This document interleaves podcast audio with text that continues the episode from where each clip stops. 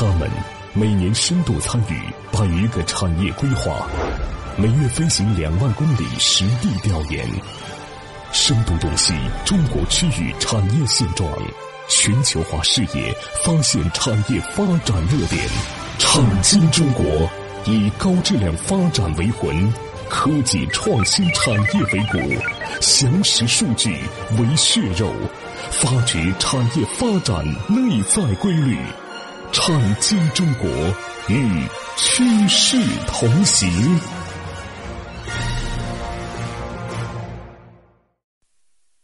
好，欢迎各位来到产经中国，很高兴和各位相会节目之中，我是王宇，我是李佩。啊，李博士，上节目呢，我们和大家说啊，这个呃四个问题啊，就是这个认知啊，如何去研究啊，呃，去设计啊，以及制造和销售的问题。嗯，这四个环节呢，就是。现在我们发现呢，可能很多环节啊都没有自己的体系。对，你想想看，如果尤其在最顶端的这个研究里边、研究领域里边，如果没有不形成自己的体系，你最后何何谈这个我们说这种自信呢？这个就没有法来了，没法来了，因为这个体系都是别人的。对，嗯。所以呢，我们今天先从研究这个领域啊，对啊开始讲啊。嗯。研究这个领域里边呢，虽然我们以前也在抨击啊一系列的什么 SCI 论文啊、数量啊什么的，但是我就问大家。有更好的统计体系吗？没有，没有，是吧？所以今天呢，我们首先要讲第一个问题：这个研究体系究竟是怎么来的？科研的体系，我们不得不提一个名字，叫汤森路透。路透，嗯，汤森路透呢，大家可能听说过路透社，嗯，这个路透社呢，大家知道是一个以新闻交易是吧？呃，消费者提供财经信息啊，电子交易企业管理的一家。信息类服务的顾问公司，嗯，啊，跟大家讲这样的一个逻辑。那在这个过程当中呢，两家企业合并了，英国的路透集团大家可能听说过，还有叫加拿大的这个汤姆森集团，他们合一块呢，大概叫汤森路透。这个汤森路透公司呢，应该来说呢，一八五一年就有了，嗯，现在这家公司呢，啊，一百五，他把这个整个的科研体系啊，叫科研信息服务，嗯。做成解锁。卖掉了，嗯，现在已经不叫汤森路透了，嗯，是汤森路透集团把它的专门的科学检索信息服务变成了一家新的公司，嗯，大家可以这个了解一下，叫科瑞维安，嗯，科瑞维安公司呢实行的是费城伦敦双中心机制，并且在纽约上市了，所以呢，我今天明确讲一点，我们科技工作者经常用的这个 SCI，嗯，原本是属于汤森路透，嗯。后来呢，专门剥离出来，成立了一个叫做科技信息服务集团。这个集团叫科瑞维安。科瑞维安呢，作价四十四亿美金的市值，已经在纽约上市了。所以呢，这是一个它的逻辑。很多人说什么？就这样一个搜索的东西，还能作价人民币三四百亿？嗯，哎，这就是可能我们认知的不同了。为什么认知的不同呢？因为它掌握着搜索的引擎，也掌握着打开知识大门的宝库。这个汤森路透集团牛到什么程度呢？我大家呢，肯定下面要花点时间啊，跟大家来聊一聊。为什么先从这里开始聊呢？呃，我这个人有个情节，我经常讲标准啊，绝对不是说人为靠规划来制定的。嗯，你想是想不出标准的，标准都是在你漫长的收集的过程当中，为了方便使用，为了更有效率，一点一点积累出当今的标准的。嗯，所以这就是倒推制和正推制的这样一个啊原因。所以呢，一八五一年伦敦成立了，然后一八六五年是漏透电报公司。那所以在这个过程当中呢，从一九七九年开始，他们就开始发飙了。嗯，为什么大家知道吧？发飙了，嗯，电子计算机是不是快普及了？对，所以大家千万不要小看英国。我还是那句话啊，嗯，英国就那么点人，那么点土地，嗯，但是从数字信息技术的本源，ARM 芯片的设计，嗯，到最后你所有的情报的检索，一头一尾是不是在英国人的手里？对。人家只是不制造。嗯，第二个也不要把英国说的一分钱不值啊。所以现在有一些很很不好的声音，对吧？到现在为止，人类可能发动机最牛的这些发动机，嗯，好歹英国还有一个罗尔斯罗伊斯吧，对，双螺。所以在这个过程当中呢，跟大家说一下，不不要把大英帝国啊天天描绘的那么的这种不堪的感觉。所以八十年代开始呢，由于全球电子交易开始兴盛了，电子商务、电子商务、金融信息、金融和经济的全球采集。包括传媒，所以九四年的时候呢，路透还推出了金融电视服务，专门是讲提供财经财经信息的。嗯，所以在这个过程当中呢，大家知道，在这个过程当中，其实路透社更关心什么，知道吗？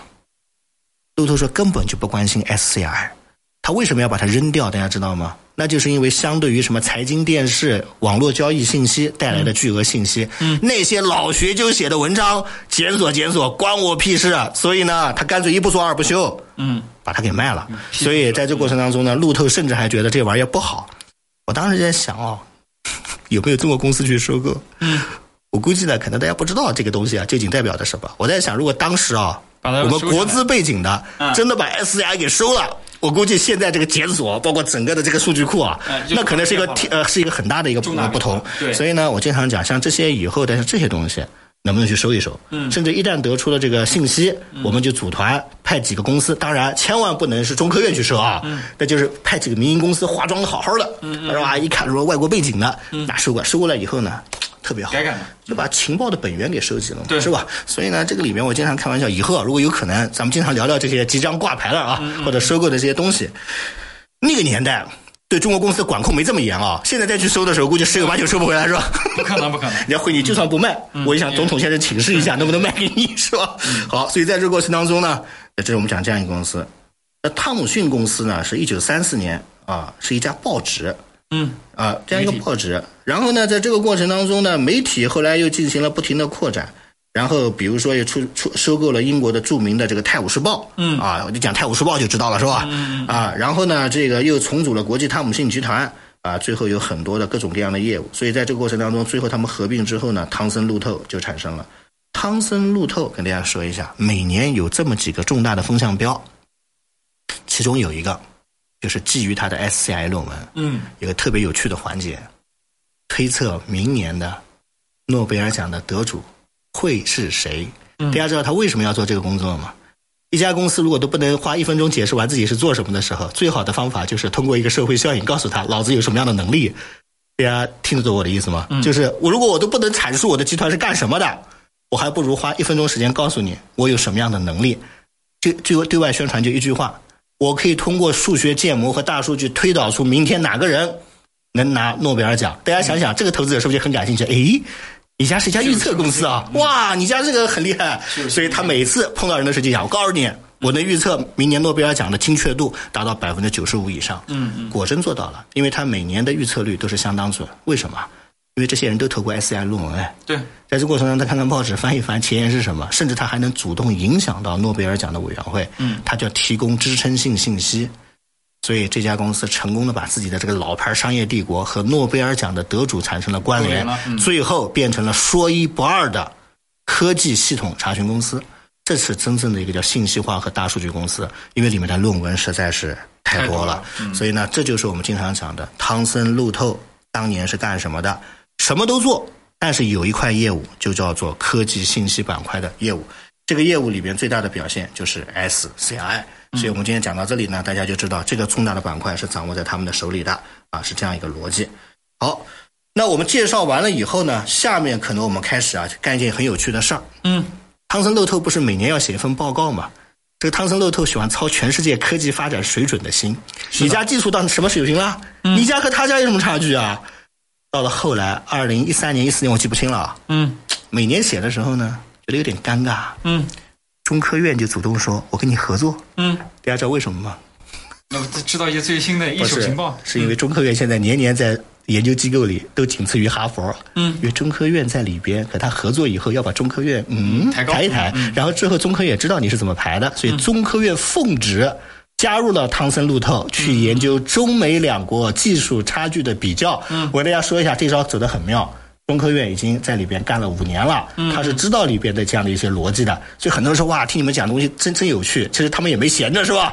当然没闲着了，谁不愿意去进入一个科学殿堂，在里面多瞄两眼，是吧？嗯啊，所以呢，中科院从二零一三年开始和他合作，也公布每年的中美科学技术比较的这个榜单。很多人说这些做排名的公司靠谱吗？是不是给钱就往前排排呢？这个话我不能回答你。但是他如果不靠谱，别人给钱的机会都没有，是吧？啊，谁会给钱给一家做出来的排名完全不靠谱的公司呢？嗯，所以汤森路透集团是这么一个逻辑。我下面呢，节目广告之后跟大家聊一聊，嗯聊一聊什么呢？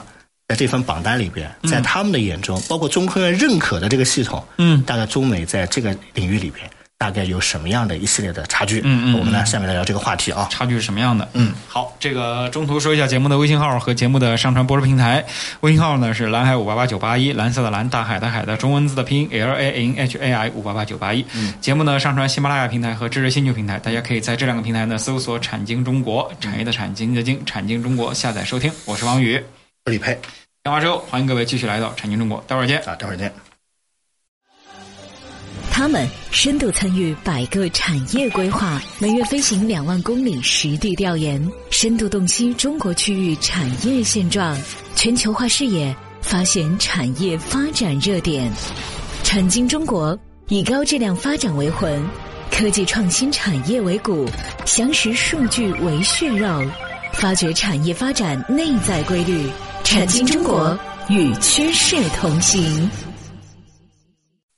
好，评完之后呢，欢迎各位继续来到产经中国，我是王宇。我是李佩，刚才说了，这个 SCI 它呢其实是一家公司、啊，作价呢估值四十四亿美金。嗯，啊，尽管呢它可能不从事什么科技研究，但是它呢拥有着呃科技研究知识大门的一个钥匙。嗯啊，因为你从这儿才能进去。是，啊，就就就逐渐逐渐的积累这样的一个标准了。对，而且现在呢，中科院已经和他合作了。嗯，合作之后呢，呃，五年了啊，这个看看这个中国和美国之间的科学研究成果究竟它是有什么样的一个差距呢？对，嗯所以呢，二零一六年以后嗯啊，就是这个我们经常讲，呃，它的这套体系就被从汤森路兔集团转移到了科瑞维安。嗯啊，科瑞维安呢现在也是一个当红辣子鸡，嗯因为它更纯粹啊。对你看，你又做电视，你还评股票，我就掌握了世界知识的入口的钥匙，是吧？专门做这个啊，就说效益不是很好，是吧？啊，因为这个是这个呃，所以所以跟大家说一下呢，这个反正就是怎么说呢，就是是个面子，是吧？对啊，所以在这个过程当中呢，给大家说一下大概里面是一个什么样的逻辑。呃，在这个过程当中呢，曾经我们有一个二零一三年开始啊，嗯中科院呢和它这个联合发布这个叫做中美科技研究实力的这样的一个对比。这个对比的过程当中呢是蛮有趣的，为什么呢？因为最终通过自然科学和社会科学的一百个最终提炼出来的研究热点，嗯来分析每个国家在这些前沿领域里边，它的高水平的论文也好，技术积累也好，能得到的一系列的这个差距。二零一三年的时候第一次发布的，嗯发布的过程当中呢，应该来说呢，每次会分析一万个左右的研究前沿。嗯很多人说什么分析一万个左右的研究前沿，我家数据积累没这么多，连一万篇文章都没有，是吧？呃，然后在里边选出十个最优的学科，选择一百个最应该资助的热点，并且形成二十到三十个最新的前沿，为未来各国政府做科学研究投资，嗯做决策的。嗯，所以这叫做决策前置数据分析型公司。嗯啊，所以很多人经常讲，啊你还这么细分越厉害越细分，细分到最后可能细分到你自己都分不下去了。嗯，那这个时候就怎么办？就重组。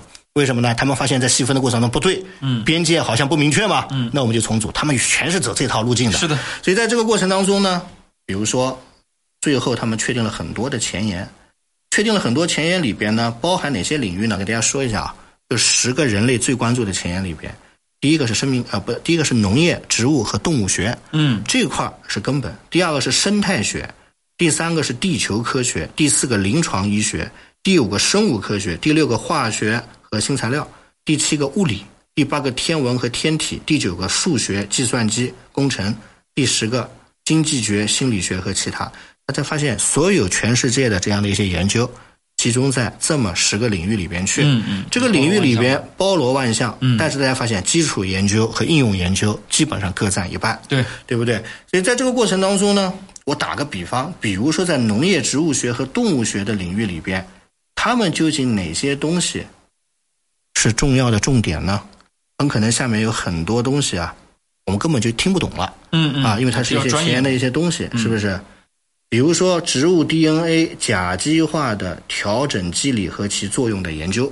啊，这个里边是农业里边的，包括全球土壤碳高分变率的地图。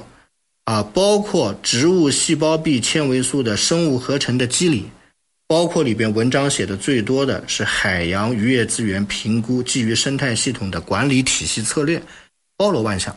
所以在这个过程当中呢，应该来说啊，其实里边有很多很多的热点，但是关键词，关键词是什么呢？关键词两个关键词，嗯，一个叫机理，一个叫应用。所以在这个过程当中呢，这可能是他们讲的农业的这样的一系列的问题。那这些问题的过程当中，很多时候我们经常讲，其实，在前沿领域的差距是蛮大的。我打个比方，我们刚才讲了这样一个逻辑，什么样的一个逻辑呢？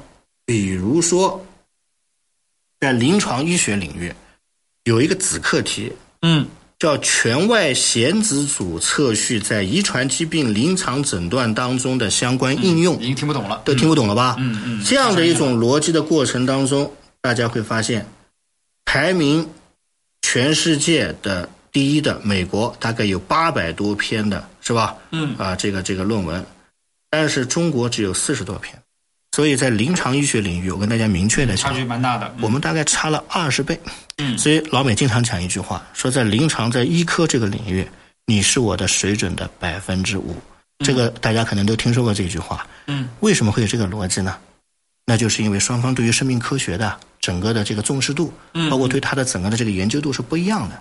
很多人说什么？我们形成了这么多年的追管，居然还有这样只有别人百分之五水平的领域，很多。嗯我下期节目会重点跟大家讲，他们经过数据比对建模以后，大概能测算出大概我们和他的差距是多少。中科院想了这么一句话：嗯，不怕丢人，要的是真实的差距对。如果这种东西去研究都不能接受真实差距，那我进去就白进去了。对那你这个假的有什么意义呢？对对，所以呢，在下期节目，我们大家给大家做个预告，我们可能会把各个领域里边的一系列的这样的差距什么做清楚。为什么？你既然要做自己的科学研究体系，如果你差距都不能接受，了解一下那你就没法再去细化了，是吧？正是所以呢我们讲今天第一个其实讲的是科学研究体系，嗯，我们讲到了 SCI，讲到了汤森路透，嗯，基于他们的大数据，才能得出正确的各个国家之间科研水平的差距。的对比。所以我们经常讲要有对标，嗯，要有题材。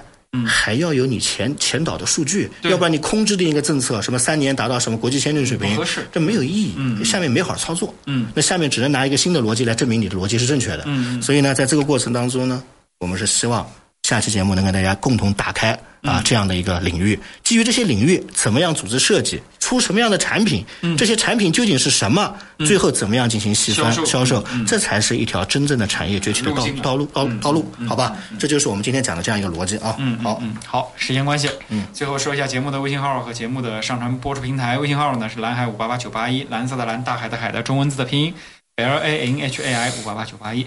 节目呢上传喜马拉雅平台和知识星球平台，大家可以在这两个平台呢搜索“产经中国”，产业的产，经济的经，产经中国下载收听。我是王宇，我是李佩，感谢各位收听，再见。再见。